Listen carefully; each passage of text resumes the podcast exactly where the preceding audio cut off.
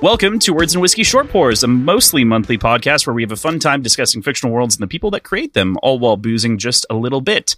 My name is Kross, and today I'm joined by Mathar, Leslie, and Josh. Hello. Hi. Ah!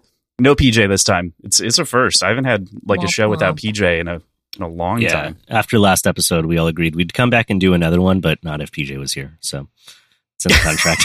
yeah, glad we could all agree on that. We have a lot of Yeah. power, a lot more than I Yeah. thought we did. I know.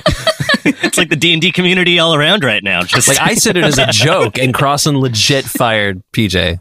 yeah, Yeah, I mean it's crazy. It's gonna be real fun for the rest of Words and Whiskey. Mhm. to just be talking to myself. Yes. Yeah. That's what you were. So, yes, yes, I've been trying to earn my own place and, and whatnot here. So, as mentioned, we're going to be talking about chapters, episodes four through six. We're just as a reminder, this whole thing, we're watching these one at a time and talking about them so that you can join us in diving into them as individual episodes and appreciate our sometimes short lived predictions.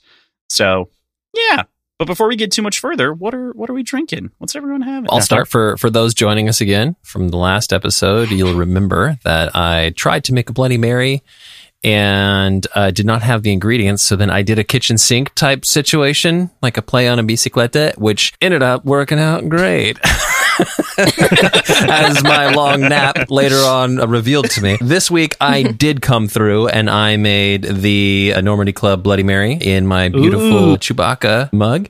And uh, do I talk about it? Do I say what the thing is? Yeah, Okay, yeah, yeah. cool. I'll, I'll say what the thing is. So uh, for this Bloody Mary, you're going to need uh, one and a half ounces of, well, they like to use Aquavit. I just went ahead and used Tito's because, you know, trash. But you're also going to use a Normandie Club Bloody Mix, which you can get in the Cocktail Codex. Very, very fancy. And then you need a quarter ounce of fresh lemon juice, a quarter ounce of fresh lime, and a cherry tomato and lemon wedge on a skewer. I used an umbrella because I'm queer as hell. So Woo! love that. we love that for you. I'm jealous. I really wanted a Bloody Mary this morning and didn't have the stuff to make it, so I was in that boat yesterday that you were in I last week. I went on a special mission to make sure I would not let myself down today. I consistently let myself down, and I'm really proud of myself for coming through. Growth. Yeah, that's that's that's growth right there. Mhm. Yeah. Well, who needs therapy, right? Not this guy. True. True. Josh, what are you having? I am having, I'm actually doing like a paired dual cocktail situation. So one is like hot Brazilian peaberry infused, like steeped with like cream and then like a single sugar cube. And then the other one is just like a nice crisp chill, a Dauphine Le Bleu. So yeah, it's coffee and water. I'm having coffee and water, guys. I choked on my That's so lemon, creative. my lemon salt. I did a lot of drinking last night and decided that it, it's best if I don't do that now today. That is totally fair. Yeah. And I But understand that. this coffee and water is delicious and brought to you by Legend of Vox Machina, now on Prime Video. And yeah, so, Well, I am having coffee and water. Wow. Whoa. No more drinking on this podcast because I didn't, all of my audio from last time deleted. So sorry you had to hear all that terrible dubbed stuff. It was really bad. I'm so sorry. I haven't heard it yet, but I'm really praying for like, yes, that is very interesting. Wow. It was very challenging listening to the context and being like, yeah. indeed, person I'm responding That to. is a very good point, Crossland. So, yeah, sorry if it sounds dead, but yeah, so drinking coffee, staying very alert today. On- Thumbs up. You know, Eyes honestly, locked in on that waveform.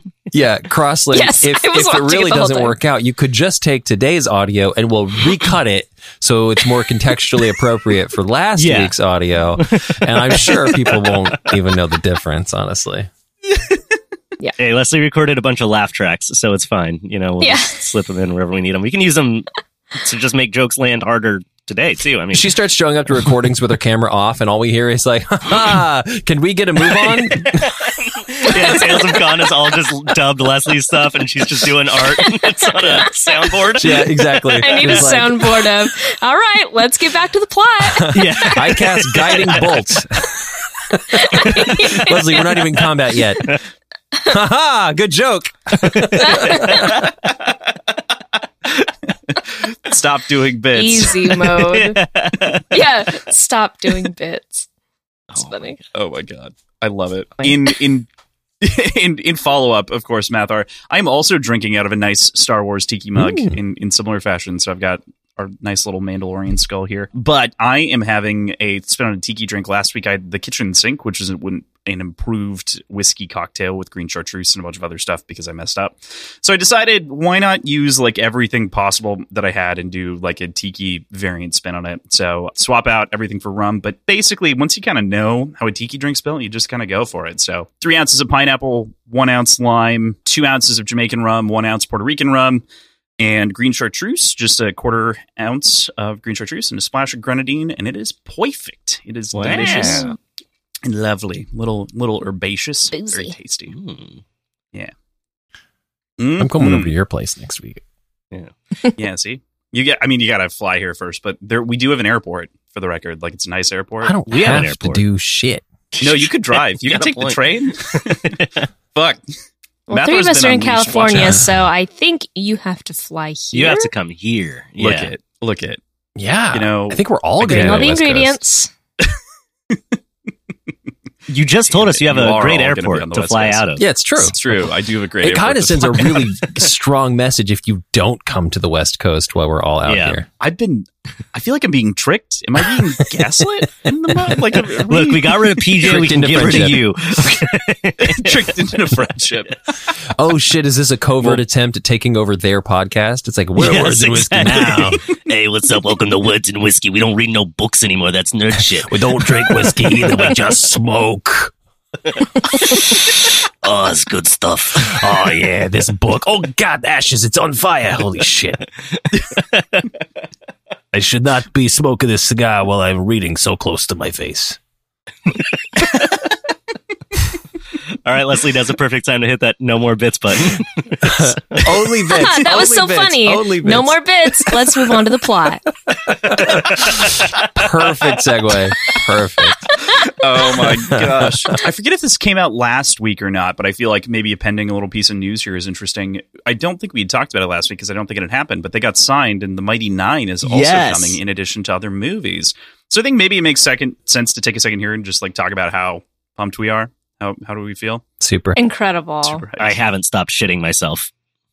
I can't believe how soon the announcement ha- like season one came out. There's like how many seasons still projected for Vox Machina? Like I can't believe they announced it already. Like that's insane. Oh yeah, I'm I'm trying to figure out if it'll end up airing concurrently with like the last season. Of yeah, I'm I'm wondering about that too. Legend of Vox Machina because it took about three years from the Kickstarter to season one of Legend of Vox Machina, and they're on season two right now. I would guess there's going to be five seasons. That's my like Feels right. if they kind of keep to this pace. So yeah, it's like three years from now. That's the fifth season. Yeah. I don't know. It might just work out perfectly to where like Legend of Vox Machina ends and then Mighty Nein starts, but it's crazy that they announced it already. And I'm really excited about the the little the little piece of that that's like first first look at movie deals because that means they might have pitched a movie. And if if if it's up to me, I know what I would make a movie out of. So I mean, it's it's got to be the calamity. It's gotta be Calamity. Like, it's got to be the they got calamity. to they got to make Bring a in calamity Brennan Lee. Mulligan. Brennan Lee Mulligan, everybody, come on. I still need to watch it. It's not really Yeah. very good, so don't worry about it. I got through Yeah, the first about episode, That's about it. and then I stopped because we were going to watch it together. We were going to do a group watch. You remember that? You're That's like, let's right. do a Yeah, group we didn't. watch, and so I stopped watching it. Okay, You we just- should do the group. now you feel so- betrayed. because I it's feel betrayed. In four sessions, they make the single greatest long form D and D campaign I've ever seen.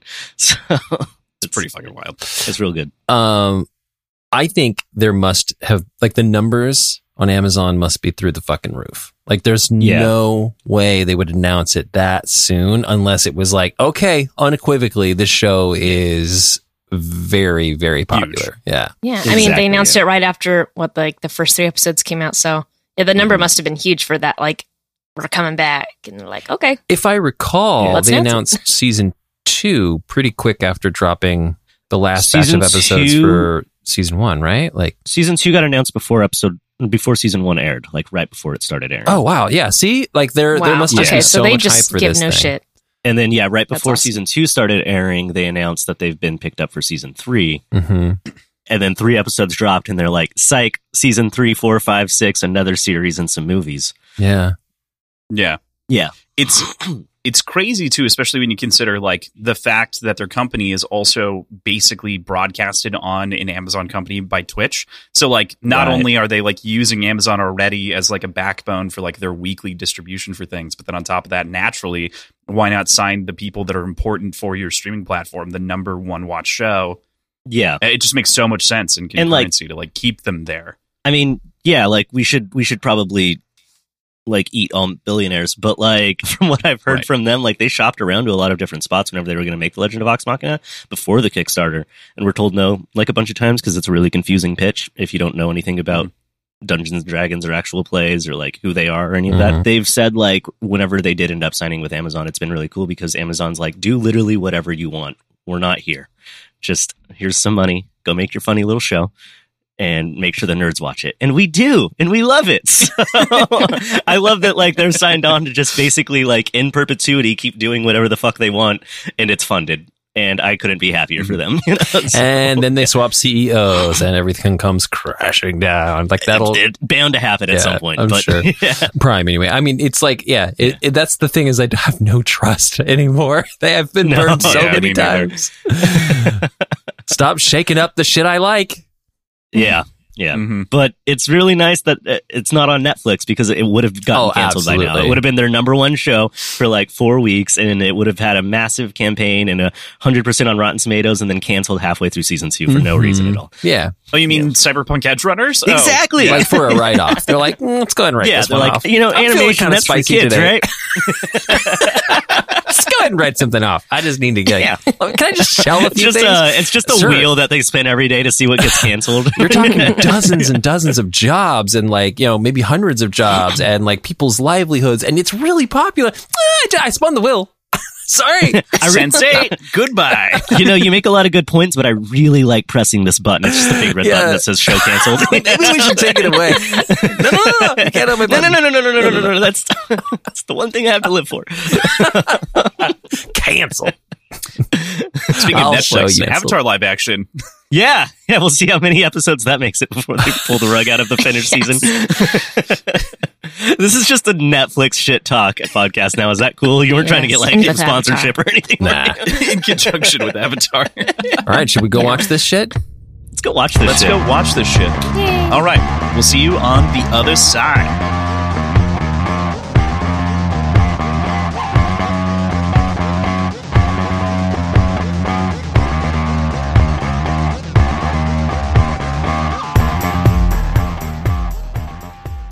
That was a good episode. That's, that was a good episode. So much to I want talk a magic about. bear. Yeah. I, I want a magic bear. Oh, Good baby lord. trinket was so cute. Little baby Yeah. trinket. Yeah.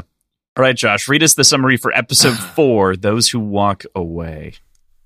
All right, this is summary for episode four. As the matron of ravens, in a desperate bid to save a team member's life, Vax strikes a fateful deal with the matron of ravens, offering his life in exchange. As Vox Machina battles their way out of the sunken temple, Vax wonders what he's just signed up for. Ah. There you. Insert Twilight Zone music. Insert Twilight Zone music for sure. Josh, do you do cameos? Sure. Whatever. Yeah. Can, can you read the it. next summary as a fart bar? oh, oh yeah, for sure. I can read. yeah, no, people got to pay extra on Patreon for that. You want the alt take? You know where to go. If you want the alt take, go to the Words and Whiskey Patreon and you can give us money there. Well, now you have it to do pay it. for Right now. Sure. stuff. Right. It's, it's Right. official. If one person pays for this, then I can say I'm a professional voice actor. Yes. Oh my god, huge fart bar fan. Just can't believe I got that. Can't believe it. All right. Well, So good. uh, shit. What do we talk about? How's this shit work? Little bear. Little bear was real cute. Little Reactions? backstory with a little bear. That Yeah, shit ripped my heart out reactions in the first. first 30 seconds. Like, I I was not ready for the, like, camera cuts away and you hear the little, like, slice and uh just Oh. why is this show so mean? It. I was actually talking to Marisha Ray about this, and she said, "You know, Mathar. Yeah, I just don't like them. I don't like them very much. I want to. I want to hurt them every chance I get. So I don't know what you did to Marisha Ray, but Oh, Yeah, I was like, wait, so this is Trinket. Uh, I was like, not thinking it was the mom, but it's like, that is way too big to be Trinket, but the baby was so Trinket's cute. I also had that same moment. I was like, that is an intimidating bear. Like, is that trinket? Yeah. That can't be. And then, oh, Like, little Oh, baby, no. oh little baby. so cute, so cute. I have so many questions. So I mean, yeah, Yeah. I'll just let's get through it. My reaction Yeah. was I can't trust this show not to hurt my feelings. So I'm just I have to just kind of like know that it's going to hurt my feelings. And so I mean, I think I'm going to come around to that Mhm. eventually. yeah. This is this is like uh, I think the most feeling hurtiness that they've done in the first two seasons so far. It's like a solid two to three on the sliding scale of a hundred of how much they're going to hurt your feelings in the future. So no, no, don't say that, Judd. I mean, that's what I mean is I just need to lean into it, right? Like, I just need to accept like, okay, exactly, it's yeah, it's gonna make me cry, and uh, that's all there is to it. exactly. Leslie, what are, what are your reactions? Oh man. Okay, so I guess Pike wasn't casting Revivify that one time. She's trying to heal, and then the other character tried. So the Raven Queen thing that was fucking sick. I guess Vax is the new champion now. That, that's what that meant. Like the changing of the guard. That's what the armor Uh-huh, switch was uh-huh, about. uh-huh. Super super freaking cool. That one-eyed monster, whoever whatever that is. That was legally crazy. not a beholder. Yeah, I love- legally not a Legally not- beholder. did, did they? Okay, well, we'll get to that. I did Uh, make a note about that. I want to Yeah. talk about that. Like, what the fuck is that? The sound effect they used for that monster, like that, like Holy metal shit. sound, Cool. Yeah. that Holy was shit! that was scary. That was freaky. Like I would. I okay. So okay. I'm gonna hold. I have so many Yeah. thoughts. yeah, I know. we're all just like waiting to explode all of our thoughts, but we're like, I don't know where format wise I'm allowed to talk about this I'm- particular I'm- thing. I mean, the, the whole is show's format is that there's no format. Yeah. sweet. All right, This well, is reactions. format. My reactions Yeah. are that I'm squirming. as Squirmy, resident, squirmy, since PJ's not here today, as resident Yeah. watched the campaign guy, I'm so the vestige does stuff for sure, but they combined some stuff. So Vax already in the campaign at this point would have had boots of haste. So he's just fast as fuck all the time. And I'm so happy they Mm. made that part of the vestige's power. Cause I was like, oh, he got, it's like he got his boots, but it's like it actually matters now. Not just like some stupid boots that Matt accidentally gave him during the home game, not realizing how overpowered they were and couldn't get them. Uh, like Matt tries to get those boots back so many times. you can tell it was a mistake. So, We've all been there. yeah. So it was really cool to see Listen that. season like two of boots of Catacomb haste. Party. I know, right? Yeah. those, those eyeglasses a little bit, you know? Yeah.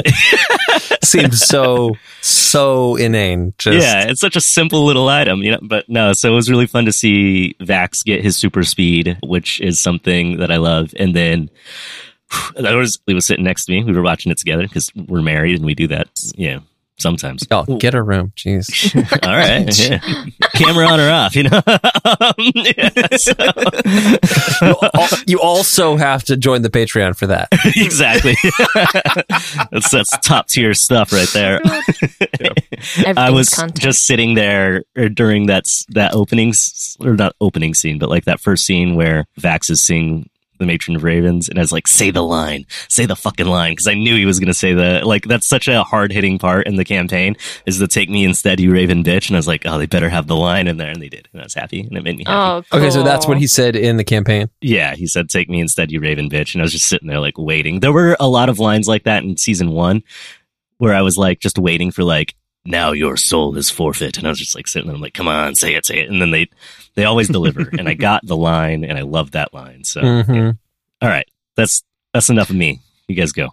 I mean, so should we start asking questions about campaign to show similarities, or or do we have any other? That was that was most of it, right? Like, yeah, you think, I don't know. It's been a while since I because I've only listened through it once. I'm not PJ. I'm not crazy. like a reasonable person. like a yes. reasonable person. I, I can't recall for sure, but I'm pretty positive that that like beholder fight situation does not happen. Yeah, I, I think they just get the vestige and leave. The little amulet thing that stores a creature that was on the body of Purvan in the campaign. So they just took that off of him, and there was like a spooky mystical wolf that was in it that I'm guessing they just Mm. cut because he doesn't really come up that importantly ever again. So Yeah. um, uh, we saw the calamity a little bit. Mm-hmm. Oh, that yeah. was fucking tight. I wasn't expecting that. I wanted to stay in that calamity moment for so long. I I, almost like paused and rewound it to like get distinct looks at the gods' faces a couple of times. I rewound I still feel multiple like I should have. Yeah. Fuck yeah. Yeah. I love that like also like you you know, you get the Everlight in season one, like we see her, and then you can like mm-hmm. distinctly pick her out in the lineup of the gods Yeah, that was there. cool. So Sarenrae, but legally distinct, you know. Stop it! You're going to turn them on to us. so is Purvan part of the calamity, right? yes, so Purvan was the champion of the Matron of Ravens during the calamity. Do all the gods have champions or something? Or is that something I'll figure out? Maybe. maybe. Yeah, that I wrote. Who is Purvan? Because I had to turn on subtitles to hear what he Okay. says, and then I was like, "Oh, this guy's name is Purvan." That's the only way I knew. Yeah, so Yeah. that's his tomb that they just raided. Okay. Um, and yeah, he is Purvan, and they make some jokes So- about like, ah, you got to get your Purvan in the last episode because they all made fun of Matt. Matt talks a lot about the fact that he'll write stuff down and be like, "That's a good name," and then say it out loud for the first time on the stream, and just Yep. immediately be like, "Oh Yep. no." Oh no, mm-hmm. um, that's Oh, one of them. fuck. So Purvan lives on in infamy in the mind of every critter as one of the worst names Matt's come up with, but he's great. I love that they did not change it. Nope, For they the stuck show? with it, and they still made fun of him for it Yep. in the show. Yeah, I'll bet you anything. How much you want to bet that? Like he was like, you know, guys, I'd really love to just change that for the like, show. no, and they were no, like, no, you did this. mm-mm. no, no, no. You Yeah, made live your with your bed, You gotta have the bit. and so did Purvan. well, with they, uh, I don't know how they're going to work in some of them, but there's some some lines that Matt says that live in like absolute infamy in Mighty Nein, and now that that show's getting made, I know we're going to get a Shiver and Queef in there somewhere. Yeah. he was trying to say Shiver and Quake. Oh no. You know, with no context whatsoever, it's quite enjoyable. yeah. So I have a Quiver and shake, question. Shiver and Queef, all the same. Yes. So I have a question, which I don't know if you'll answer or not, but does this make does this make Vax a warlock?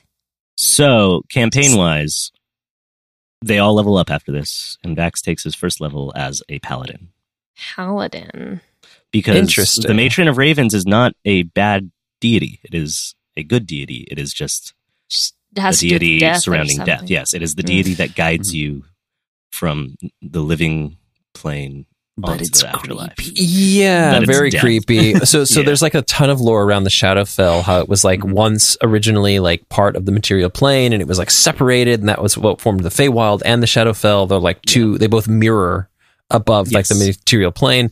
I might be getting some of that wrong, but that's like kind of the idea. And so when you die, if you end up in the Shadowfell, you have to like make it to like a portal that takes you into your yeah. afterlife and you have to go through this like horrible like it's not like the negative plane right? It's not it's not like it, it's not that bad. It's just like this you go through this horrible depressing wasteland to try to reach your afterlife and that's where like the matron of ravens or or the the raven queen however you want to say it. So it's like a, a gnarly place that i i really should just think about taking you guys i think you'd love it Yeah, please do.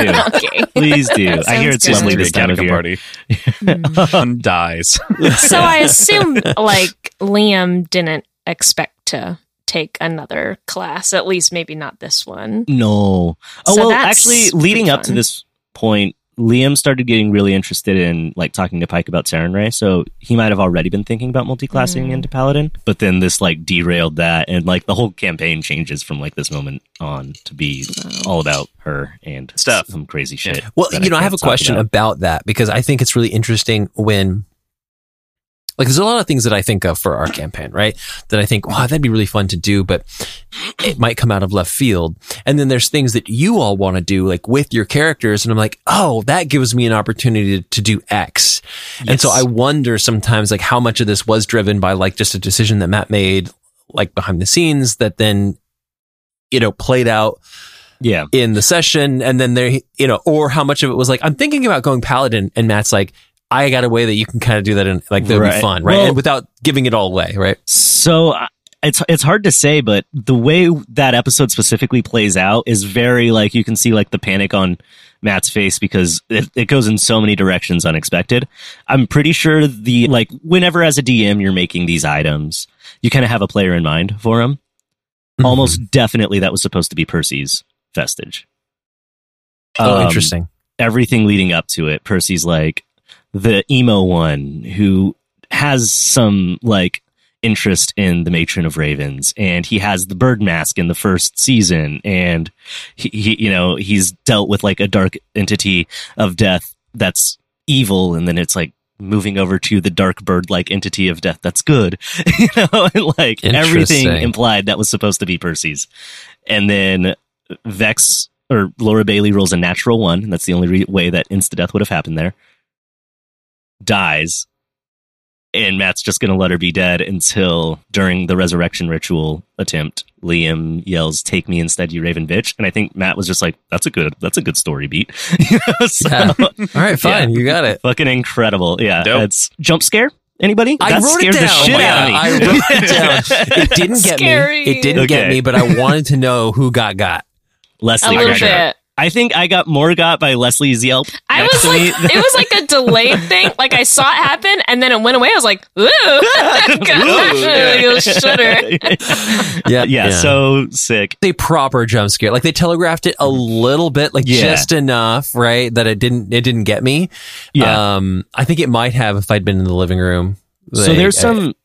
oh yeah, sorry. I, I, I think like uh, for me in the moment, like I was like also taking notes. So I feel like Yeah. in a different Yeah. setting, it would have gotten me. But Was that For like sure. him dead? Josh That- is it making a looked face. like- Making we don't know. faces. Josh know. is making Yeah. faces. I don't I know. It literally looked like don't, him. you Like, know? oh my god, that like I'm gonna be Well, that. so hopefully in this isn't tomb one like day.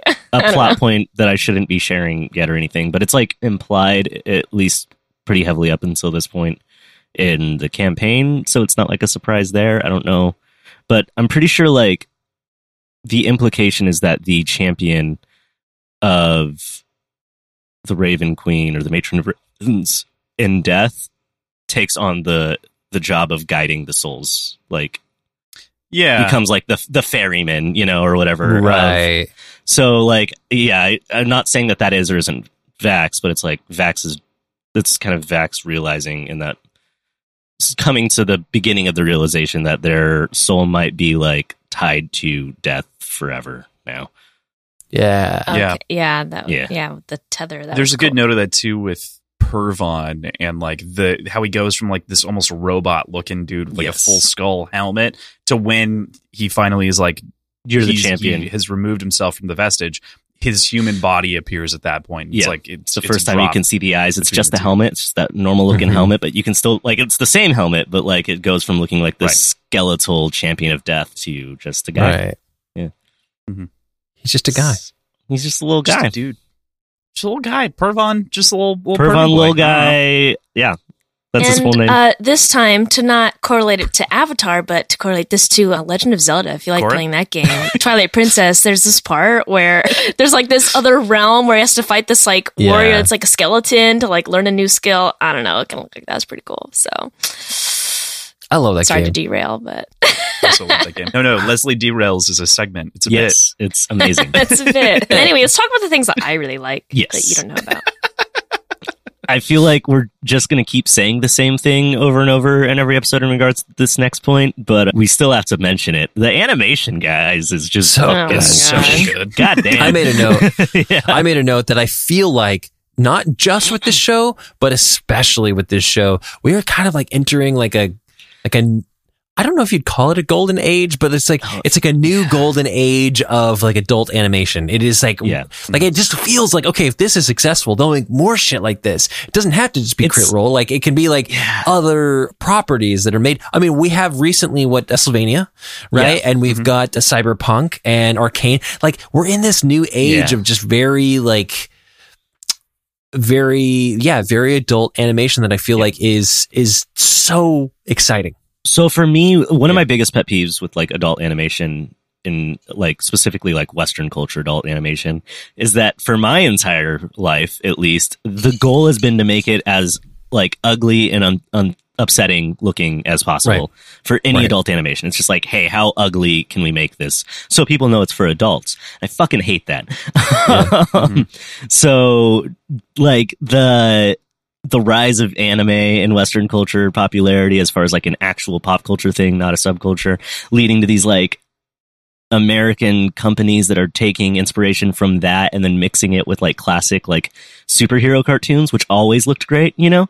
And it, you get that mm-hmm. like blended style Yeah. where it's like part anime, part fucking X-Men 90s and it looks so Right. good. I mean, it's Phil Bourassa is doing the character design and he's been doing Batman for ever, or all the DC movies and shit forever.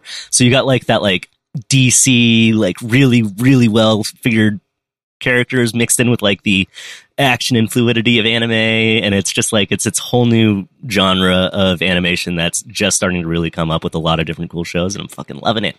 It's so good. And, and, and I mean, I truly was transported back. I mean, not everybody's going to have the same experience that I had, but I was truly back in my home as a child on a Saturday morning watching like Gargoyles or like that would probably be like, Yes. uh, Yeah. uh, you know, one Disney afternoon or whatever. It was like, doubly it- so for me because I was a huge Batman Beyond fan growing up and that's Cash is the main character, you know, Will Friedle is the main voice in Batman Mhm. Beyond. So I was like, yeah, he holy does such a shit, good job.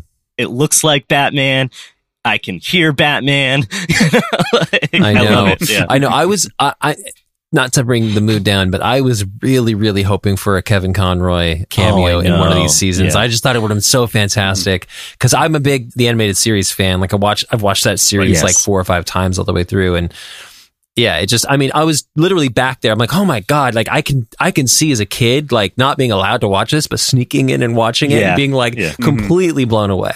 There's a there's a heavy like more of like a we're trying to manifest it as fans, but like kind of theory, rumor, fan cast situation going around that Critical Role gets really dodgy of anytime one of them are like in an interview and someone brings it up, which like lends a little bit of weight to it, and that's Mark Hamill for Mm, the Whispered One in the future. yeah. Fact, Oh, yeah. okay. I, I have yeah, I have this suspicion as well. yeah. I, if I've, Mark I've read into that theory. You hear heard it here first, folks. If Mark mm-hmm. Hamill plays legally distinctive Vecna in seasons four and five of Legend of Vox Machina, it's because of me, Josh Ramsey. I spoke this into existence. You can send your thank you letters and money to Cash App. And who texted Josh about this right before the recording? Yep, the only send the reason Cash App Josh is over there to- it is just Don't forget, our PayPal is words and whiskey show at gmail.com.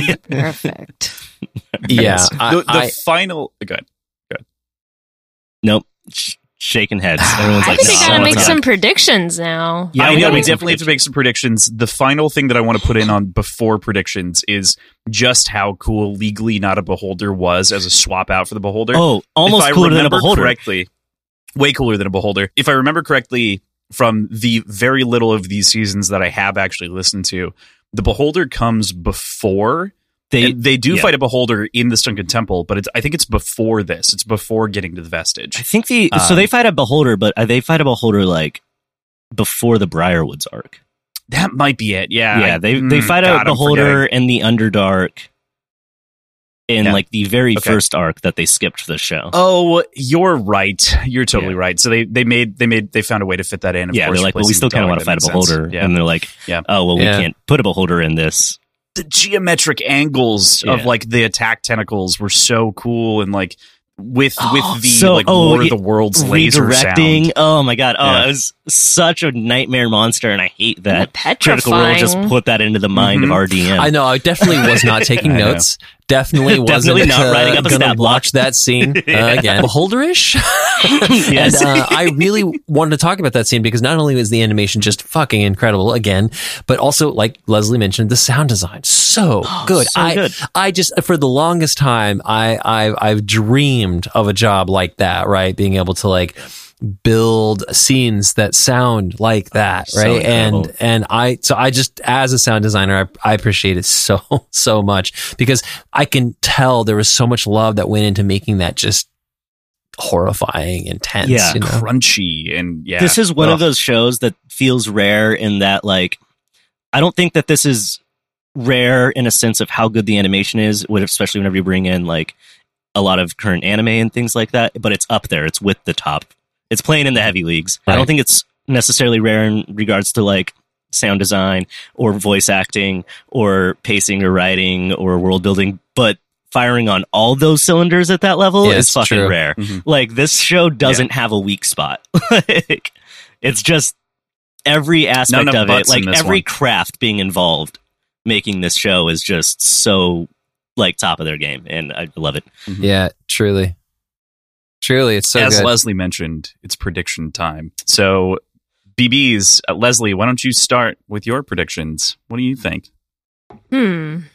Well, they are out of the sunken tomb now, which is pretty Mhm. cool. And uh, now they're on to get the net the next vestige, probably. And trinkets in a pokeball now, so we'll get more trinket. It's pretty cool. Yay! And Vax is really fast now. All That's- observations, no predictions. I have no no thoughts head empty. I'm just kind of living. I- I'm just kind of watching and letting it happen. Leslie's prediction is I'll bet all of that stuff comes up. Yeah. Again. Yeah. I bet bet all Vax these things that they fast put in here will come up later again. Mm, Um, maybe. I don't know.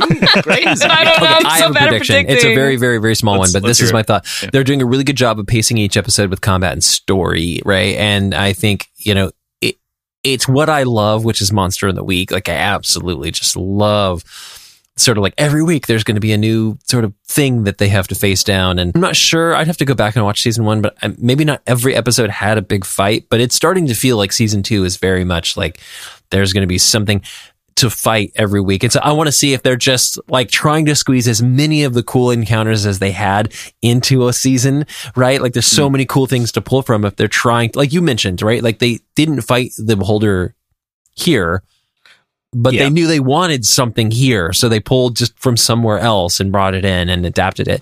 And so my prediction is that this is going to be kind of the format of the show is as often as possible there will be a big set piece fight and I think it's beautiful how they're able to still move the story along. Like you don't spend so much time in combat that you lose a sense of anything else going on, but that the fact that and I had a question about this that maybe we don't have time for, but the idea that uh he was fighting against the champion, that he being Vax, right, was fighting Yeah, against yeah. the champion while they're all fighting the beholder.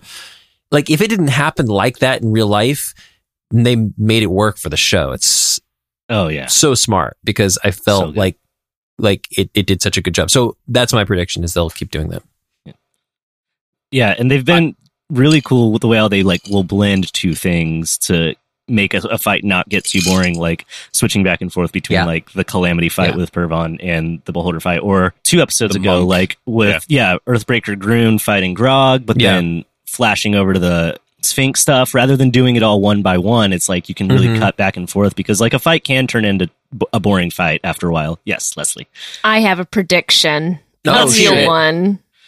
A real one. So with the calamity flash and like seeing all the gods, I think Pike will become the champion of Saren or of the Everlight. And then Ah. maybe everyone else will get get a gun. No, probably not. I don't know. Ah. Everybody else will get a gun and they'll solve the Everyone plot. else will give a gun. Yeah, guns for everybody. The plot. Legend of Vox Machina, Legend of Vox Machina, person you made everybody a gun. yeah, right, exactly. Yeah, squeeze that book right down. My my thing, I again, like I don't want to try to lead any predictions, but I do love ending on the note with Westruun, specifically being Yeah. flames. I know the what the map looks like, and Westruun, for those of you who don't remember or know, Westruun is right between Emon and Whitestone. So Yeah. it's on the path Mhm. to destroy Whitestone. Yes. Who was that person Thoughts? at the end? Who was Who that? was person? that? Great question. They were was that I'll tell you that much. Is that what that Well, was? hey, Okay. Ryan. Uh, they- Okay, well, they I had both like- hands. That's the so- implication. It's like the it's legally distinct It's scrying. legally distinct scrying. That's the new bit. yes. Okay, so I wasn't supposed to know who that was. No. It looked Okay. like Ripley, but then the two hands. I was like, okay, Oh, no. was okay, that thank Ripley? you. I don't know. Maybe. no, I mean, like it could have been, but like they had two hands, so it's like One of them was Okay. robot hand. Oh, then Was it that's though? Ripley. Then that's Ripley for sure. for sure. Okay. I just didn't notice. I was like, ah, I feel like I should know yeah, this as one of Ripley. them like when when she holds it up, you Definitely can see like a metal Wait, oh, hand. Okay. Then I was. Then yeah, you're definitely supposed to realize Cyborg. that's Ripley. nice. Okay. Yeah. That is Ripley, the only other person in the world who knows how to make a gun. And she's Boy, coming for those dragons. Gunpowder She's salesman is stomping just in. Not very successful. no. then, huh? well, he sells black powder. Most people use it for cannons, you know. Oh, that makes sense. Yeah, Thank hand cannons. Or he makes he's experimenting with bombs, which is why he has less and less fingers every time they visit him in the campaign. Love it. Can't wait to see him again. Just pinnacle of the campaign. Yeah, Can't hundred percent. All right, I know Leslie's time frame is shortening rapidly, so Yeah, I think on the Crunchy. time for one more That's cool. episode. Ah, that'll be a, it'll this be is okay. the first episode, right? potentially. Yes, Yeah, this is the first episode. let's do one All more right. and cross the bridge when we get Let's do one more.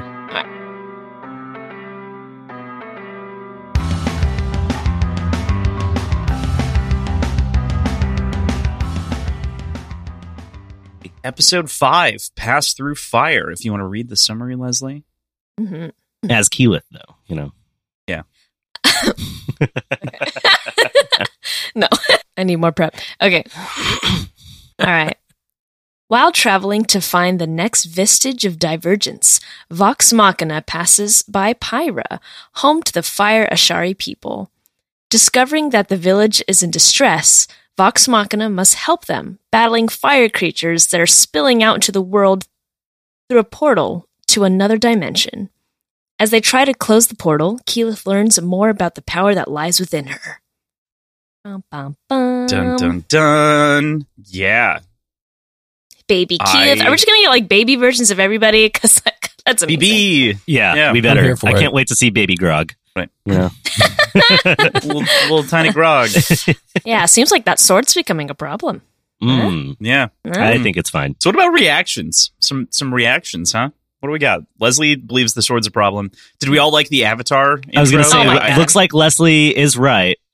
We are watching Avatar. This is Avatar. She And has then- mastered fire. Moving on. and she got Avatar state eyes right at the end. Uh, yes, dude. Yeah. New clothes, like okay, like Mhm. what? I don't know. That was the only thing I was like, I don't know.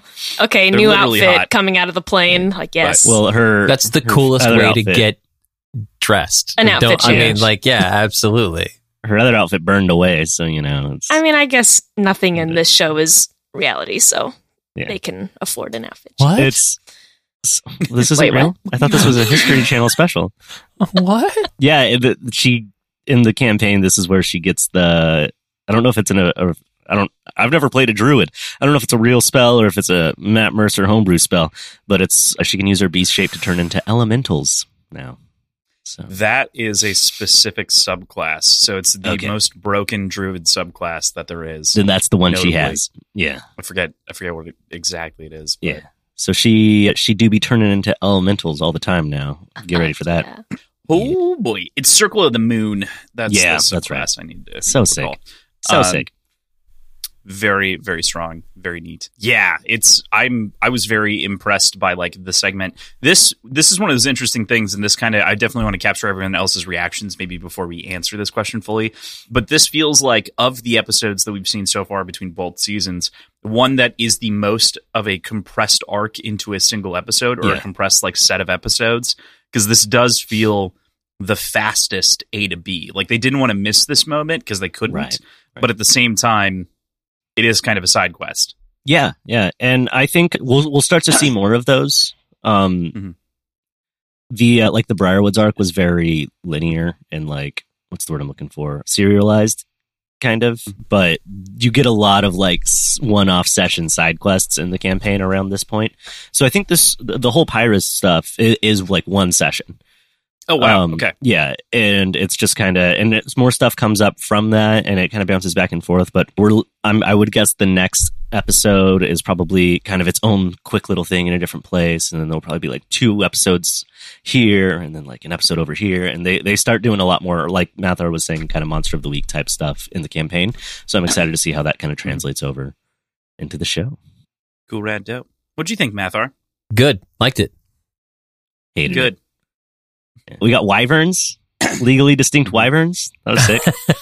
yeah. Yes.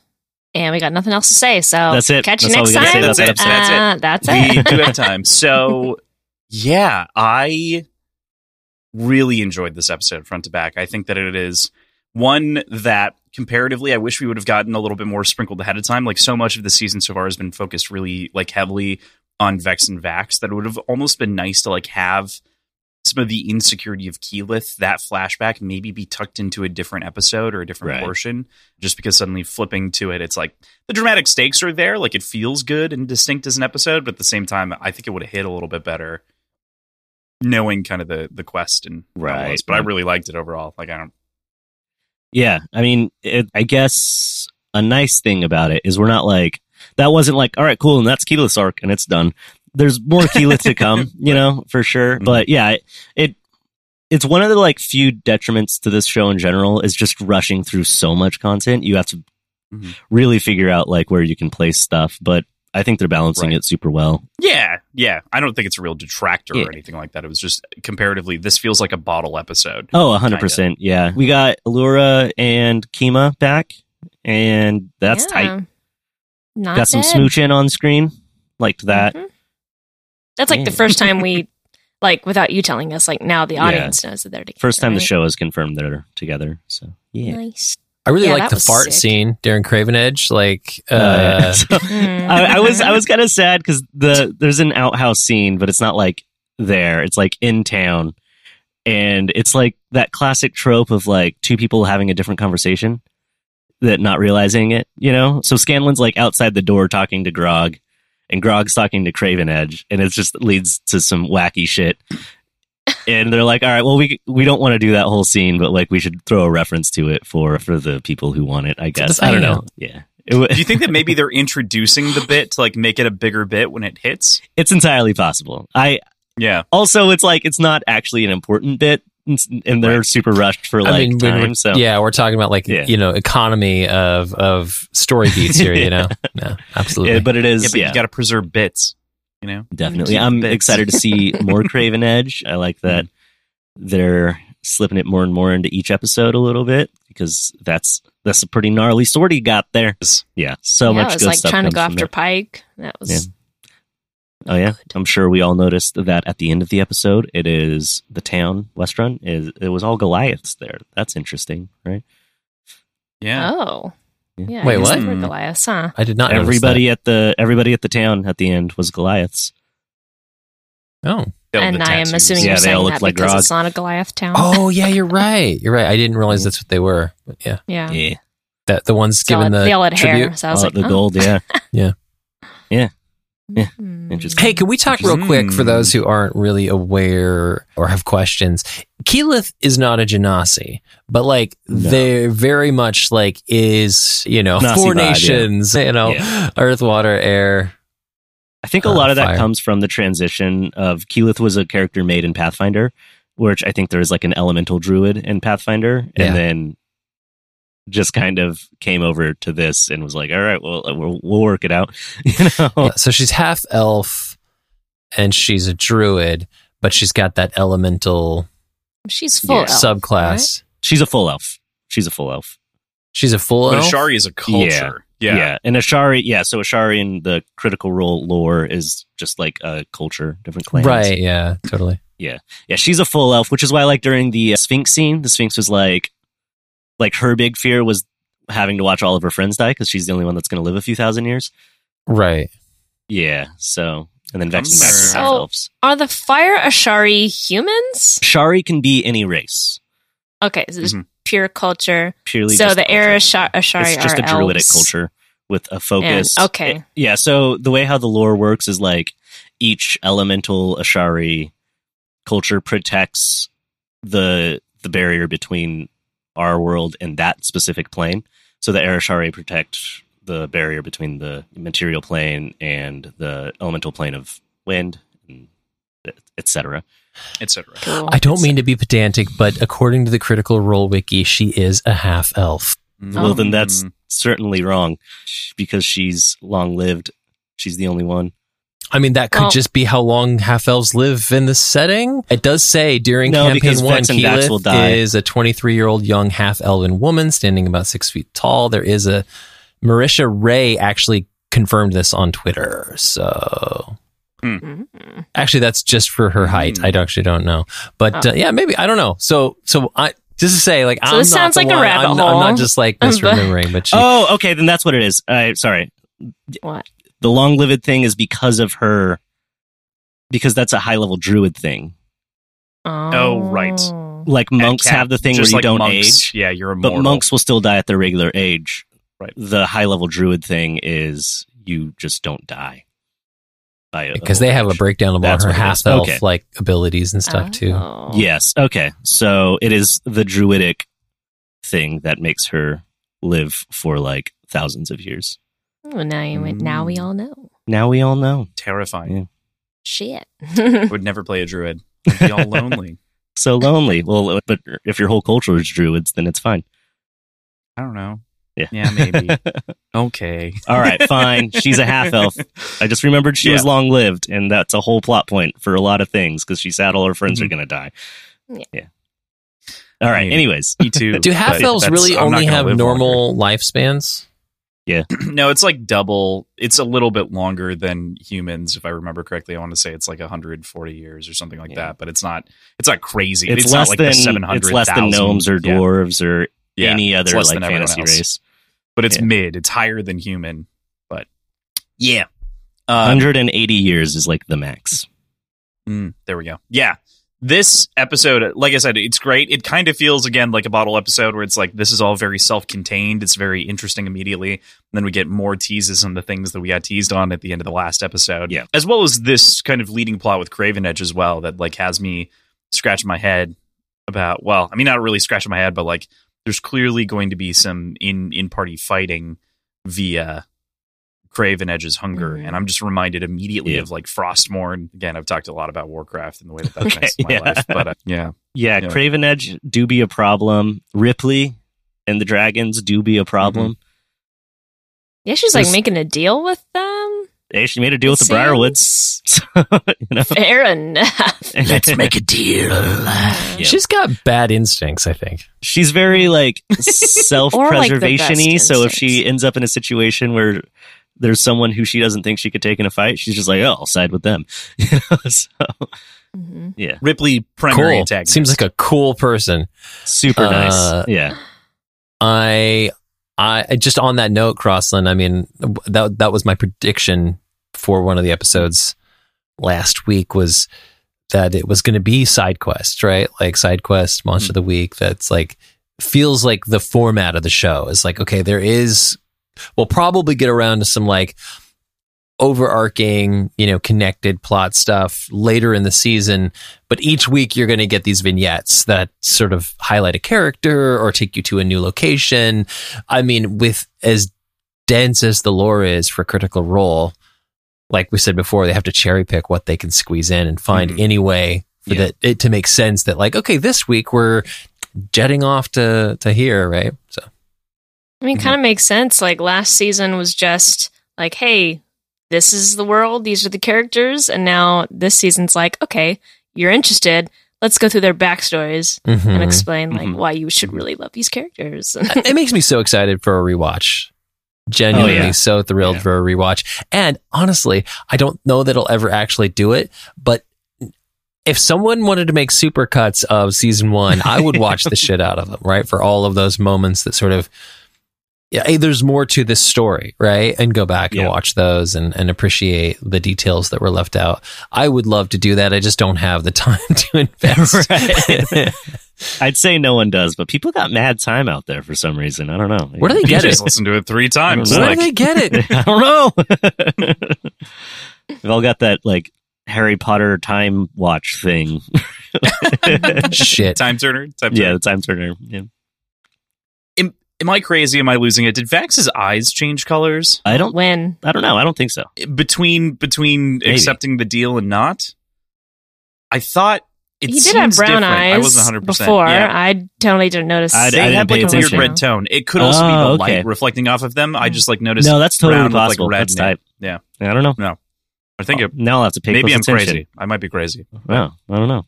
Who's so now say? we have a magic broom, and it is Yes, full fledged. yes, the uh, we got Two Vex is magic more sticks in mature this now, or. Vex is more Yes. mature now. Yes. yeah Vex getting her broom.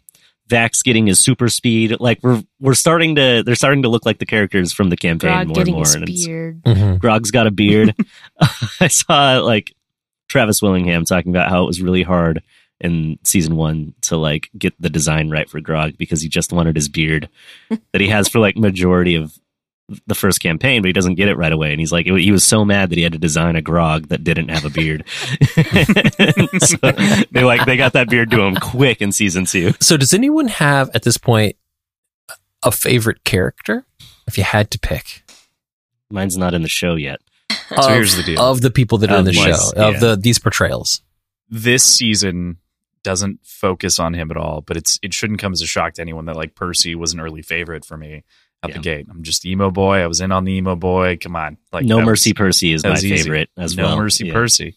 So good. Not only that, but it is so it is remarkably impressive how different the three four characters that Taliesin has played over time Oh are. my god, I know. Yeah. Yeah. Taliesin and Percy stands out completely. yeah, from everything else. Percy was my favorite until a certain character that shows up way later of campaign one, and then Caduceus was my favorite for campaign two. So Taliesin Jaffe's got a pretty good track record of being my favorite. So yeah. Mm-hmm. Is that How your about you, favorite Mathar too, or Josh? Leslie? I think my favorite. I I didn't think this at first, but I know we just watched a Keyleth episode, but I feel like Keyleth is kind of the character that I always end up playing in campaigns, like the.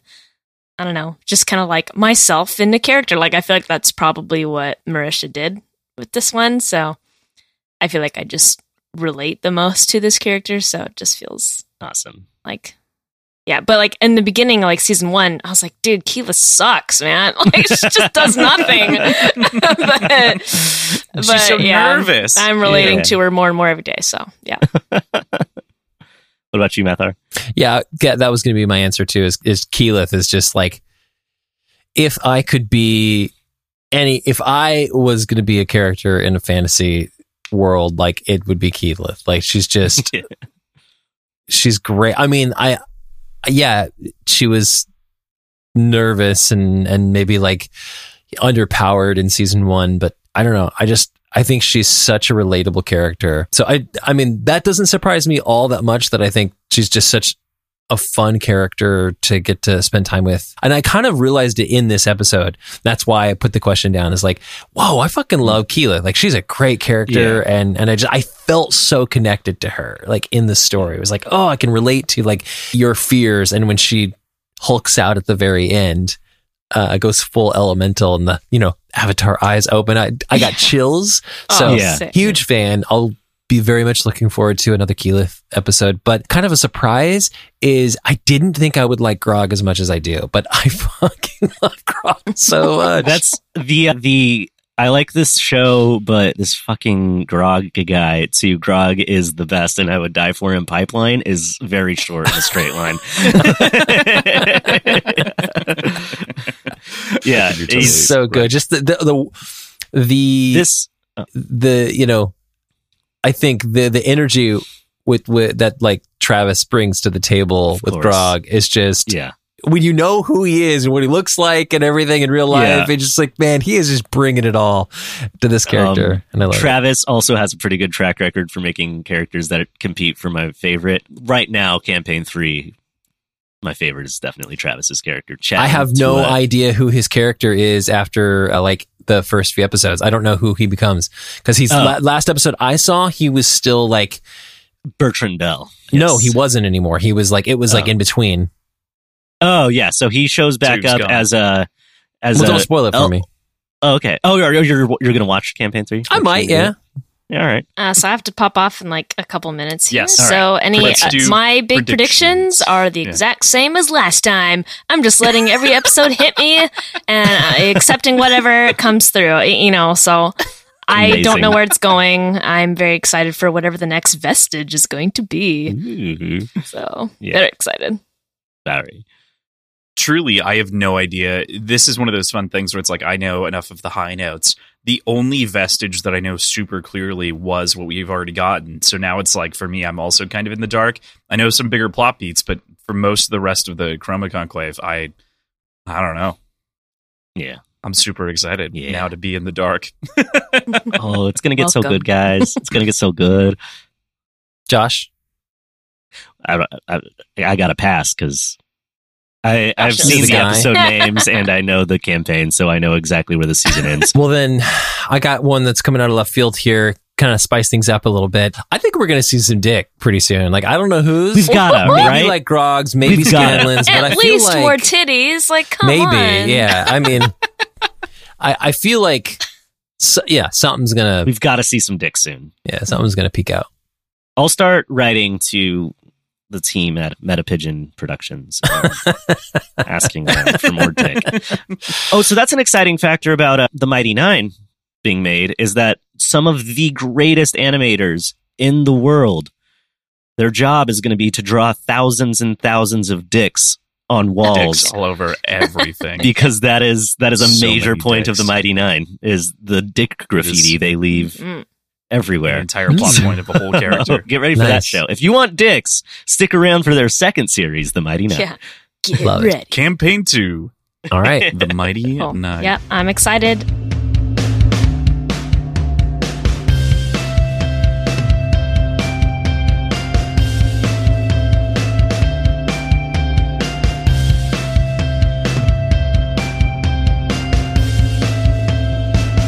Incredible.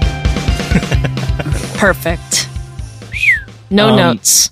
No notes. Yeah, no notes. Well, there were a lot Uh, of notes, a lot of musical notes that spoke to my soul. Mm-hmm. I, f- I feel like we should start with the episode title, of course. This is episode six, Into Rhyme Cliff. And uh, if you could read the summary, that'd be great. Upon arriving at the location of the next vestige of divergence, Vox Machina must face the challenges of the mysterious Sphinx, Camel Yeah. Giori. Mhm. That's the word. Sure. Cammy. no one will know if you're Camel wrong. Giori, the mates of Osysa. We'll call him Cam from now on. But even if they can succeed, a new unexpected threat lies waiting for them. and that's that's the end of the thing, right? I wasn't reading along, so I didn't know if it was a dramatic pause. Oh, no, no, no. PJ has plenty of those, though. I mean, that guy that showed up in the. Yeah, PJ, when did you get Uh, here? I've been here the whole time. I've been quiet, just taking it all in. Oh, that's the strange hooded figure that's been standing behind Kross this whole time. I didn't see it in the camera. We Like, thought is you that- knew. Oh, no. I've been watching. This is horrifying. This is horrifying. Let's get those reactions. How do we feel after this episode? How do we, how do we. I watched Uh, The Last of Us. Was that not what I was supposed to watch? I also watched The Last of Us. I'm so sorry. you sorry. are far too stoic to have just watched The Last of Us. no, I actually have not Yeah, seen true. the most recent episode of The Last of Us Same. because I was going to do it right now, but then we had to Yeah. record this. So don't Yeah, say yeah. a fucking Yeah, thing. I know Nick Offerman's in it, I and will he's going not. to break I my will heart. not. I will not. so I'm excited. glad you clarified yeah, we're gonna that. watch it after this. Yeah, I thought Yeah. you guys would have watched it last night. Oh my gosh. we were going okay, to, we- but we caved gotta and we watched this episode. We watched this last night, and then we watched it again right now. you broke. Wait, I'm what do you gonna be real here. night? SOBs. Oh, you're right. I mean, this, well, the this- podcast is this- over, so This has just been Yeah, happening. We're this liars. is real time. We're, real we're time. Deceivers. We all just found this out right now. Yeah, no, I subbed in The Last of Us immediately once we were done. I was like, all right, I'll wait the two hours. And then I watched it. And I was like, cool. I was like, I'm holding on to this one. So my real reaction here that's genuine and Mathar's genuine reaction and PJ of the, whom suddenly is speaking again. Those, those are real. Mathar, what'd you think? You had God, such a good episode. Holy shit. So- I I I texted the group wow as soon as it was done because mm-hmm. that was all I could muster. It was so fucking good. The action, like I didn't I, okay, so 10 minutes in I was like, wow, this is cheesy as hell. like Scanlan's song, cheesy. everything. I was Right. just like, wow, they're really like it, it's cheesy and I'm okay with it, but it's like really campy. And th- I changed my tune real quick. Like as it, every, every with every second of the episode, I was like, okay, it's cheesy, but like in a good way. Like okay. It's not as cheesy anymore. It's kind of like touching and like, oh my God, it's so meaningful. They did so much in 20, what, 26 minutes? Like they did Yeah. so mm-hmm. much with such a small window of time. Ugh. I just, it's masterful storytelling in this, in this particular format. I, I could gush all day, but I'll, I'll being the my time. person coming in here saying with a song and it's cheesy. This is the person that forced me to record a song for a past D and D podcast. That was a ballad about a very strong friendships. I think I remember pitching it to you and you being like, hell yeah. So forced, I don't recall. you pitched me a song you. and I was like, that would be fun for you to write and record and put in this. And then like two days later, I was I have standing in front of a mic y'all. Begging you, me. being like, I have I can't sing. I can't sing. Please, please, Matt, or no. Send help. I stand by it. Listen to episode four of Favorite Terrain. No, don't. It's the last episode that will ever here. exist. Yeah, we can we can. What do you mean don't, right Leslie? It's so good. I'm proud of it. I think No. it's Those four episodes No. are fantastic. we don't want to just, get no. We don't want to get people's hopes up because nothing is ever going to come after that. It so. is a you know a victim of the pandemic and many other things, but Hmm. oh, it was it was beautiful when it soared so high Mm. for so brief a time. It was just a, it was before its time. You know, it was before its time. We were, we were we flew too close to the sun. We're doing better now. Yeah, we got Listen to the super familiar with Party. the sun, and then now we're just fucking riding sunbeams with Tales of Kana. That's what that is. yeah. So I mean, like I I did that thinking no one gives a shit what I do. I would never probably have imagined that uh, Critical Role would throw in like uh, such a ballad, such a and honestly, it, like the song wasn't what what like, like surprised me. It was like the style with which like the anachronistic. I, I'm used to that like by now. Like they the show's full of anachronisms and I love that about it. But it just surprised me in a way where it was like, oh, this is really campy and you know what? I'll allow it. But then as it went on, I was like, oh my God, I'm probably going to watch this again and it's going to be one of my favorite episodes. And by the end of it, for sure, I was just like, holy crap, so much happened. And now the song was just like, you know, just like a like a little something to wet my palate at the very beginning. brief moment of happiness before Yeah. everything went to shit. Oh my god, unbelievable storytelling. Anyway, I'll turn the floor over to someone else. No, I'm I'm totally with you on that. Especially thinking about the song uh, for me, like immediately reminded me of Titan AE and like those early thousands uh, animation movies that would do like those soaring ballads. Yeah. I don't know Tarzan with the Phil Collins soundtrack in those moments. Yeah. It's, it kind of had that same energy to it, and I was just like, oh, My heart, uh, heart wrenched. Felt like a child again. my my mother's moment. son dance at my wedding was to "You'll Be in My Heart" by Tarzan. So like oh, a good power yeah. ballad Tarzan. with a lot of tom work. Hmm It speaks to the soul. Yeah, Honestly, I mean, Phil Collins did not need to go that hard. There's a lot of really funny memes about like, oh, so Phil, we need you to like write the soundtrack, and it should be like you know sentimental and like we probably want spins a with the bop or two. Son of Yeah. man, right to the sky. exactly. Yeah. You'll be in. Like that's Phil Collins. He just can't resist. Phil Phil can't not. You know. You Sorry, saw a lot totally. of Tom work, and immediately all I could like, I the name Phil went out of my brain, and all I thought about was Tom Collins. And that is not. I really need to make like myself a Tom cocktail, Collins. I, yeah, I mean, name of the podcast is on the tin. Mhm. Sorry, totally Uh, cut you off halfway through that. PJ, what were your reactions? No, that was that was it. That's all I wanted to say. I, I loved it, and I agree. The Yep. song was a little bit campy and whatever, but the 3D animation overload of the like of the the visuals for the song were amazing. I love. Oh yeah. I absolutely love this episode. Josh and I, just before we started recording, before everybody got in here, we're talking about sort of the no, differences. campaign comparisons go later. Hmm. There's some sort of a form of a format. No, you're you're getting voted off the island, Crossland. Another another already interjection like that from you. We got rid of PJ for two Fuck. episodes. We can do it for you. Crossland's right. Everybody, Thanks, I Leslie. will stop derailing. from going specific about it, but I love the direction they took with the story in this episode. Yes. Yes. I, I felt like it all worked very, very, very well. got got my stamp of approval back there. Yeah, I was worried for a second. I was gonna have yeah, to. That's all was I gonna was going to to say. that. I know there's a Jeez. format to be followed. there's a, there's a lot of questions. You're about to have to take PJ into the break room and have him recite. Yeah. I will stay on mm-hmm. project, not go out of. All right, order. traders, your reactions. Yeah. Principal Shaw over here is about to give us all marks on our permanent record. so we were watching it last night in bed and oh my god like i can't even think of what came before the song in that episode it was just so incredible we were like laughing through the whole song. It was like so fucking funny, and I felt real emotions watching it because the visuals were so fun, and like I was like, oh, this is so cute, and like I just want them to be together oh, again. and oh man, it was so funny. And then they got the sword, and then they lost the sword immediately. So, but now that they then now they know where like other vestiges are. So now we know where we're going, and they ended up in a very crazy situation at the end. So who the hell knows how long they'll be in the fucking Feywilds? How many over the? Because now we Leslie and I have watched it two times. How many Mm. times over those two watches did you make an Avatar reference in this episode, Leslie? Hmm. Can I get through an episode without making an No, but it was Avatar a few. right at the end, we both looked at each other and uh, in unison said, "The spirit world."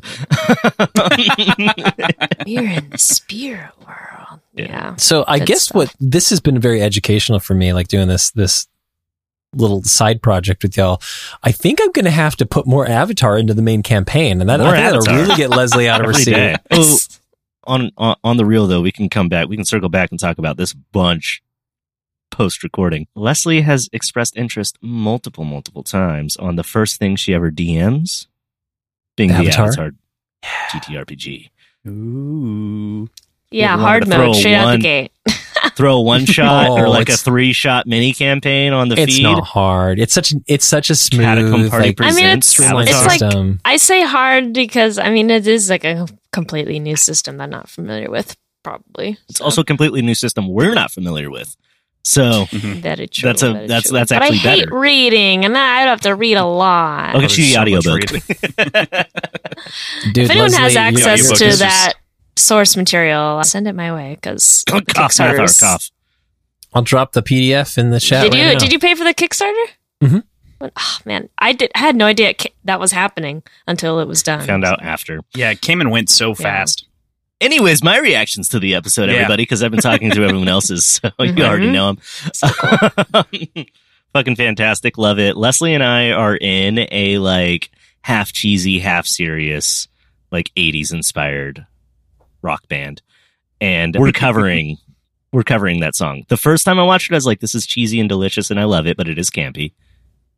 Mhm. It kind of reminded me of one of my favorite things Disney's ever done, which is Lost in the Woods in Frozen 2, which is the superior Frozen by like a lot. Oh yeah, Fight me. A lot. I won't Yeah. fight you. Okay. I'll go to No, war. I I'll go to war Yeah. with you. I, I think all all of you have good taste. That's Yeah. why I'm on this podcast. Anybody listening right now, if you don't agree, you're wrong. to appreciate the first Frozen like It's fine. multiple times over, right? Like I've watched it many times, but the second one is incredible. Look, The first Frozen I has say a it's lot of Frozen later in the docket, but like we're okay. Yeah. Frozen, pretty solid movie. Not as good as Tangled.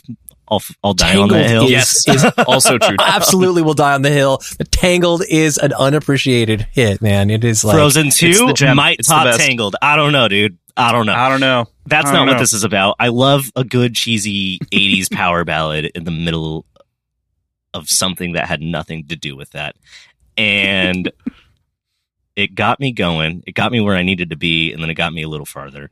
And all of that's incredible. But even before that, like I am never psyched out by like a we only showed half the creature situation. When you see Umbrasyl in the very first like minute of the episode, I was like, oh, that's a fucked up wolf. Like I had no clue what I was looking at. yeah, I had the same Such a good misdirect because it's like forced perspective. Mhm. It was far enough away. I was like, what is that?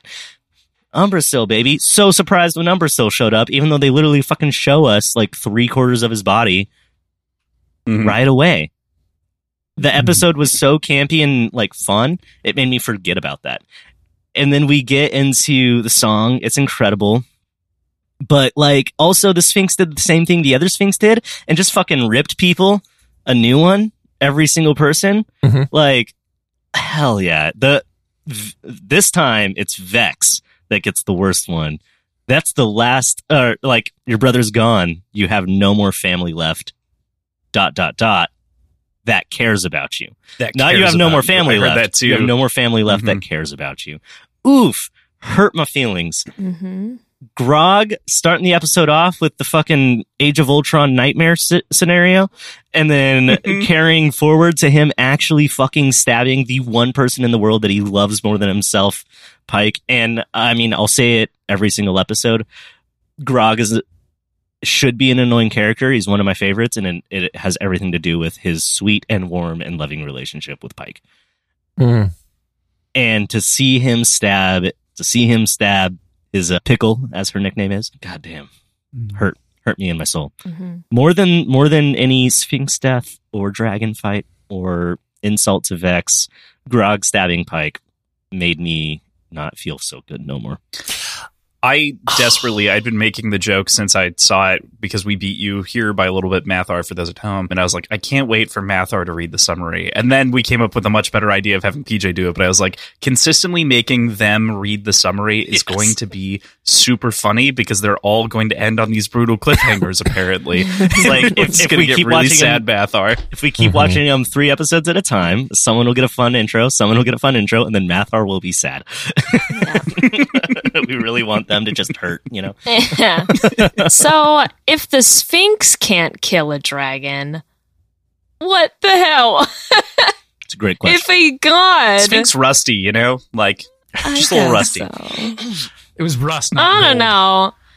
Literally just casually used hyper beams like no big deal. And are are we in the part where we're moving into discussion about campaign? Because I have some thoughts. Yes, Okay. yes. Yeah, I think so. Yeah, th- Vox Machina does not kill a dragon. Vox Machina and armies sometimes occasionally win by pure luck with god weapons and literal deities sometimes. I do not want to understate how fucked they are against these dragons. And Umbrasyl's like kind of like kind of a bitch compared to the other ones, you know? Yeah. So Yeah. Mhm. That's right the at- big, the right big to the steamy the green, green the green dragon and the black dragon, they're like they're they're slippery, you know, but they're not Mm. strong. Mhm. Right after the episode happened, when we watched it previously Wow. last night, I had the question because maybe it wasn't clear, and Josh informed me. I was like, "Wait, so are the vestiges just all conveniently weapons that they will be great at using?"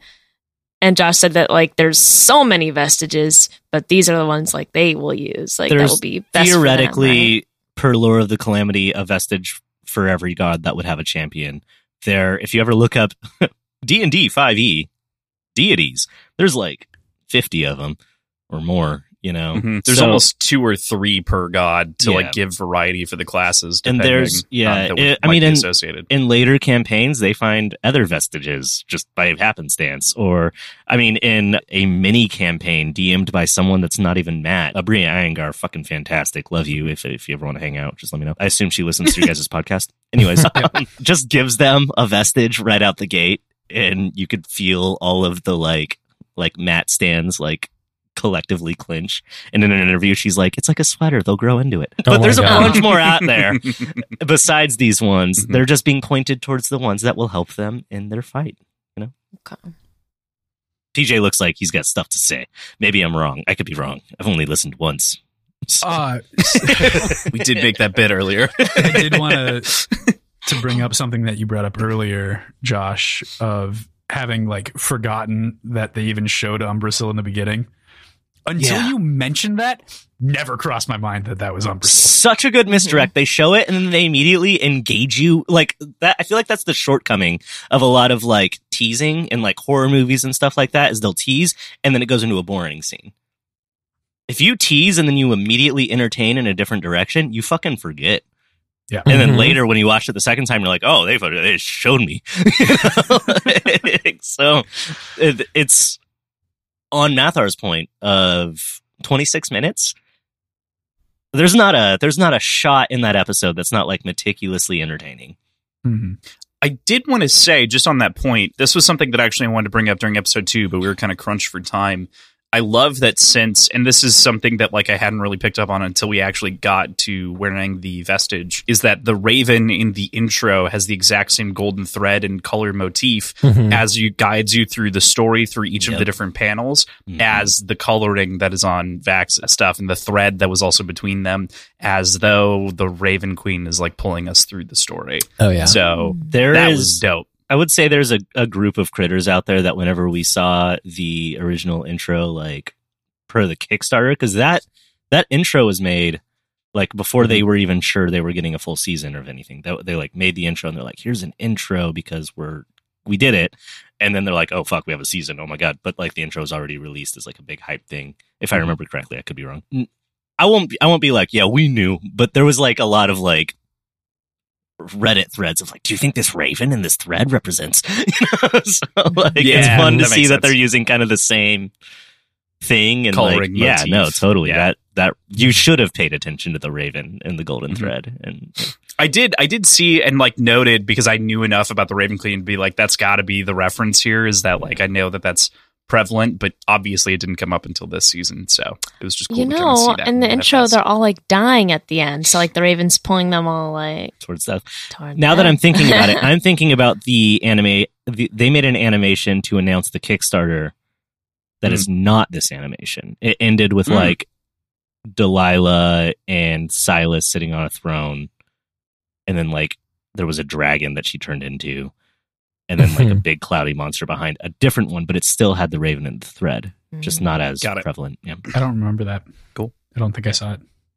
it was just like a, hey we're going to make an animated series and they used the same the same animators they made the campaign 2 intro with to make it which Mm. shout out to those guys i hope critical role's still hooking you up because you did some fucking phenomenal work and as far as i know it was like two people so Mm. um we can't all They be should make titmouse another but like one. holy shit yeah they should like they should- three. They should make sure you guys are like Oh, thank you, living Mather. life. Thank you, thank you, thank you so much. did, okay, did Mathar just post the yeah.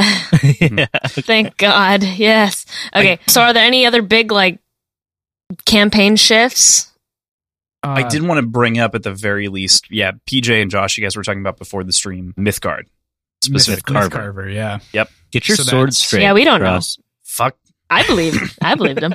It's like, yeah, that Mythgard. So that is a weapon very specifically tailored towards Scanlan. Yeah. And the like it being taken by the dragon doesn't happen at all. He holds on to it for most of the campaign and basically never fucking uses it he just never fucking uses it. so yeah sam so they're regal is a off book a little bit. Yeah, Mhm. well, off book, but not. They're like giving. So like Pike shouldn't be here right now, and actually, That's why she's dead. It's- Uh, just kidding. Yeah. no, right? No, it's it's I.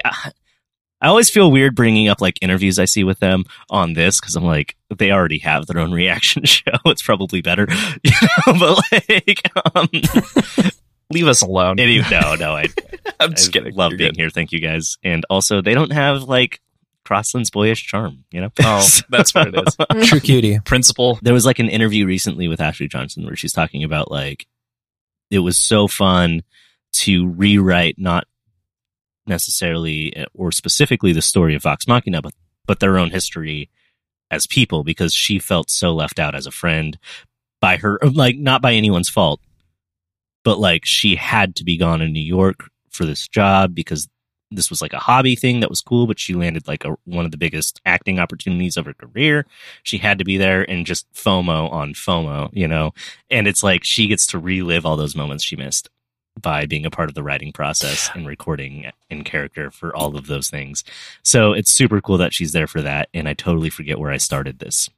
Okay, well, I like this a lot because that's one of the things I'm not really aware of. Is I, I I've seen episodes where she's not there, right? But like, how much of the first and second campaigns was she like 70 to 80% really? say. I really, and she's like a she's like a of core, the first campaign. I would say 50 to 60% of the second campaign. Wow, Pretty sure those numbers are right. Yeah. is she just like a bigger name than everybody else on the the cast? Like, Well, she's the only one with like live action acting credentials that matter, besides Taliesin as a child. But She's in the Avengers.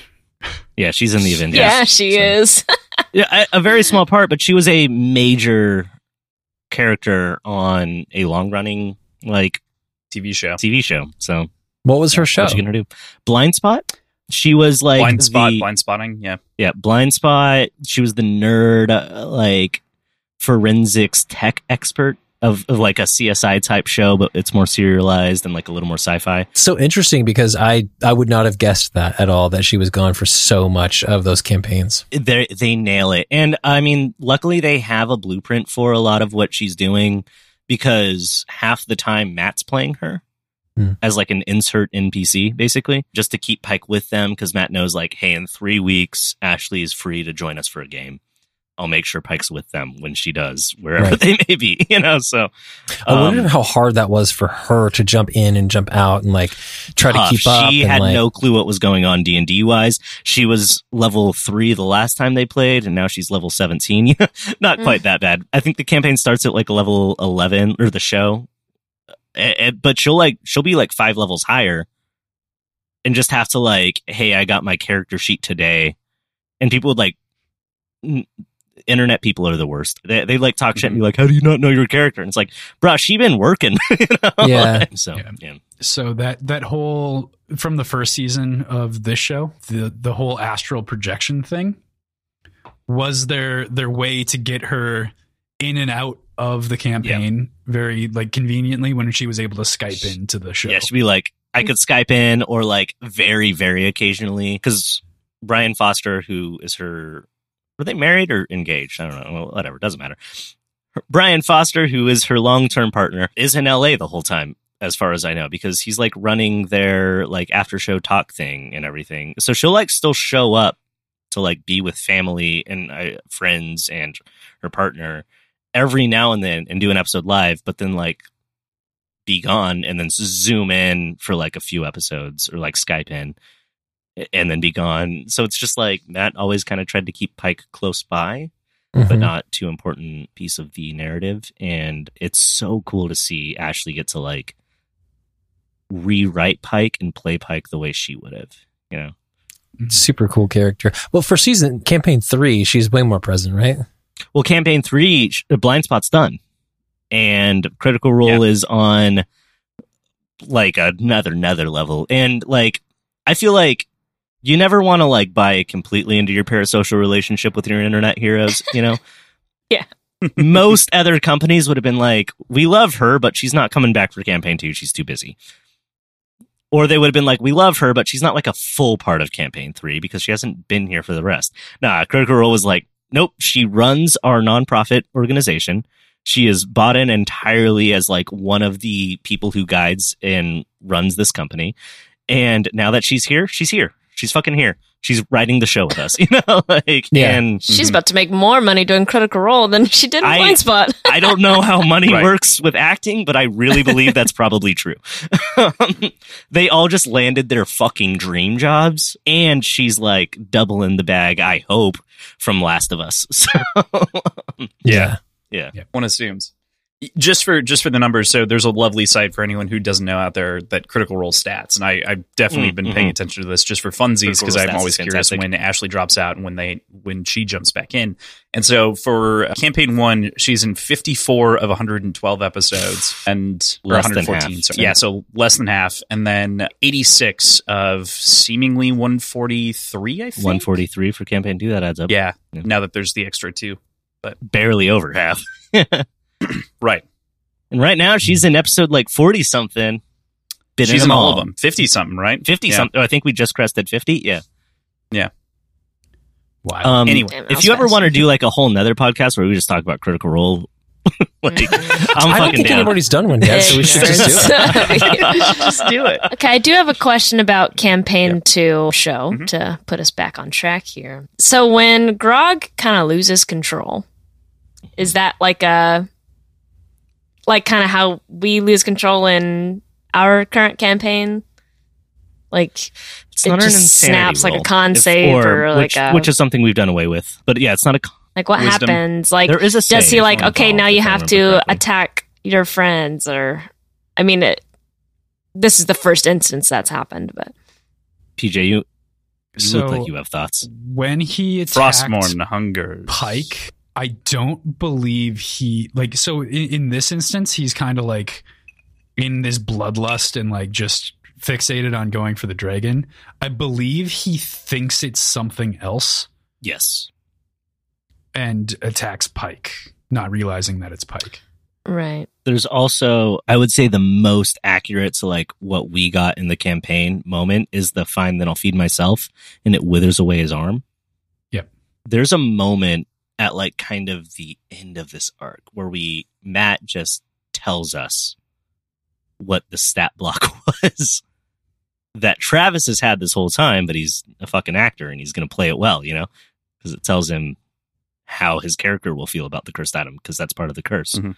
For anyone who knows D and D, this will this will be like, oh shit. For anyone who doesn't know D and D, you'll be like, okay. You maintain, you get like huge buffs for every point of damage you deal until you go to sleep. But the cursed item convinces you never to take a rest and you're just building your exhaustion. And then there's levels of exhaustion that are given based on con saves. And anyone who has DM'd and never fucked around with too much exhaustion, you know, like level eight is yeah, that's permadeath. fucking wild. Yeah. You just die and you can't be bro- like you're dead. Yeah. And not and, and it's not a picnic along the way either. No, no, it gets bad and bad. So Grog is getting more and more powerful at his strikes and worse at everything else. hmm He's Wow. dealing so much fucking damage and can't fucking walk straight. Oh my god. I think Surely that doesn't last that long then then, 'cause damage, he goddamn. gains Yeah. permanently until he rests a point in strength. Yep. So he's like his, his strength is like 38 at some point or some shit. I don't know the actual number, but it's fucking climbing past what should be possible in D&D because of this very specific item, but if he rests, it all goes away. Yep. Yeah. but the sword fucked. never want, lets him rest. Okay. well, he's allowed to rest whenever he wants to. He has to give up all that strength he earned. Oh, I see. Jesus, that's such a cool, cool, cool stat That's. Such a cool. good Oh, it's mechanic. such a terrible cursed item. But also, like, Travis is rolling throughout this, and there's other Mhm. ways he can earn exhaustion that are all leading to his untimely death. And you start to realize why a Yeah. vampire held this sword because a vampire doesn't need to Mhm. sleep. A vampire doesn't Oh shit! Get exhaustion. a vampire doesn't. Yeah, all of these things that this sword is doing per D and D stat blocks, a vampire is fine with. Mhm. It's a perfect Vampires vampire slumber in a lot of media, but I'm pretty sure in D and D they have to like go back to their resting place or their coffin, but they don't sleep. Yeah. they're not resting. I mean, in Twilight, the vampires don't sleep, so Yeah. makes sense. Yeah. You're right. This is Twilight, baby. This is a Twilight podcast from this Same- point. So same it's Just trying to bag. connect I it with wanted what I know. I want to touch on what Leslie asked about because I think that's interesting. If I were to put myself, is if it's if, if it's okay, if I just pontificate for a minute here, I I think it would is be my interesting Now I say yes. to because I don't believe in taking player agency away, but I think there is a very fair, if not a little diabolical way to run that. And what it sounds like Matt did is how I would run it in that I would tell you what you're attacking and Mhm.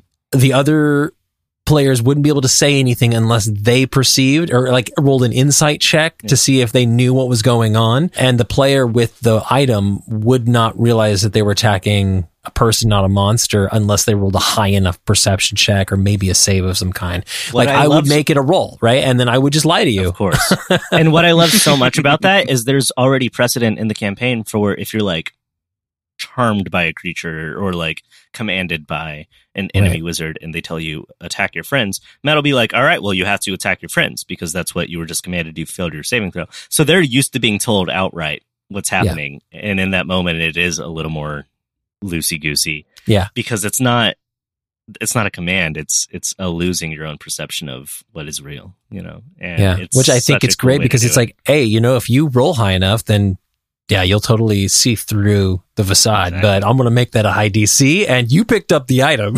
it's not on me. this was your choice. Yeah. Uh, yo, Matt, if you're listening to this, you pretty much taught me how to play D and D. So thank you. And he yeah, he for sure is. Constantly Hi, writes Matt. in to Matt, and thank you so much. right? You're such an inspiration. And wow, I Uh, can't believe Critical Role is sponsoring this podcast. Matt, I just watched so episode cool. 109 of campaign one, and that haircut not it. I'm sorry, I'm too short. Oh, no. I say that specifically because he shows see up and he goes, "Hey, what's up, guys? This is D and or this is a Critical Role where a bunch of us nerdy ass voice actors play D and D, and apparently some barbers don't know the leave it shoulder length." Oh wow, yeah. devastating. So, yeah. Brutal. All right. Uh, so predictions. predictions. Predictions. Feywild time. Unless there was anything else, PJ, that you had on the campaign. The I don't believe there was a fight between the Sphinx and any dragon. Umbrasyl wasn't there. I'm Yeah, pretty at all. positive. but like there's just going to be an overlap of storytelling. Like they they have to condense the shit. They- Oh, they that's have what I meant to. That's why I brought up Pike. I remember now. I'll take two minutes. I swear. Yep. There are shows that adapt things I love, where I go, "What the fuck are you doing? Why did you change that? Literally, this is not better." And there are some times, and usually the creators are involved, where you change some shit, and I'm like, "Damn, that's a better story. This is it." Like they're really mm. good at, and it's not always. Like sometimes it's just like because they have a certain amount of time and it's like i wish we got more time with that but in this specific episode i'm like that's so much more exciting it's so fun to have Umbrasyl show up also Sam Riegel is a fucking troll of a human being in real life and refused to ever use mythcarver because he's like scanlan's not a sword guy. Matt made him a legendary fucking magical sword that like plays off of charisma instead of dex or strength and like has like all of these bardic specific things. And he's like well i don't use swords. So like scanlan doesn't like swords. So like never fucking used it. So instead of just having scanlan have the sword dragon stole sword. That's what we were going to talk about.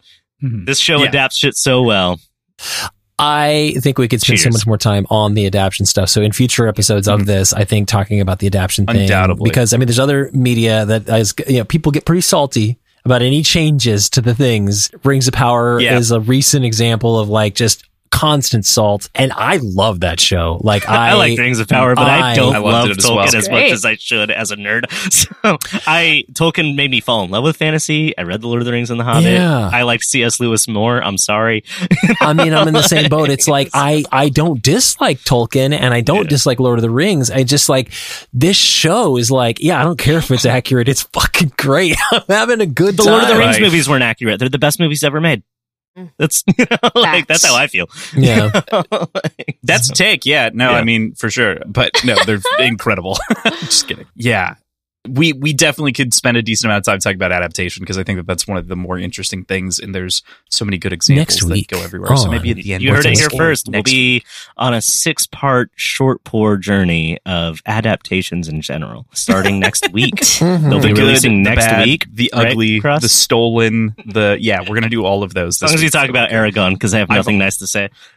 I've already written the scripts.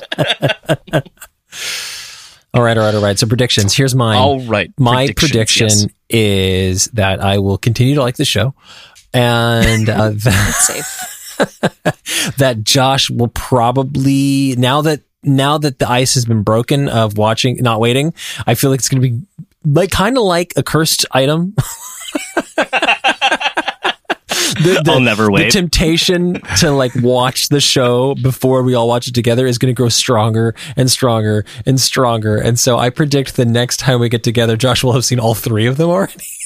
I'm gonna I'll- walk I'll hold him past back. the t- walk past the TV on a Friday night and just hear I hunger.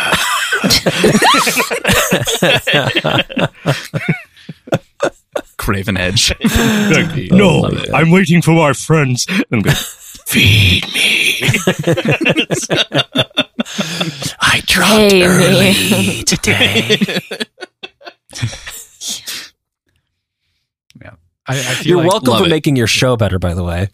Oh my. yeah, no, it's great. Watch these be their least. the Like everybody makes it five show. minutes into the first episode of this, and they're like, I'm having again." a great time. This is the only zero download show they have. Episode two of the Legend of Vox Machina Watch Party. Don't you guys want to listen to Catacomb Party now? Yeah. You definitely should. Like either Leslie, we've got you- what do you fans or enemies, one of the two. I'll take either.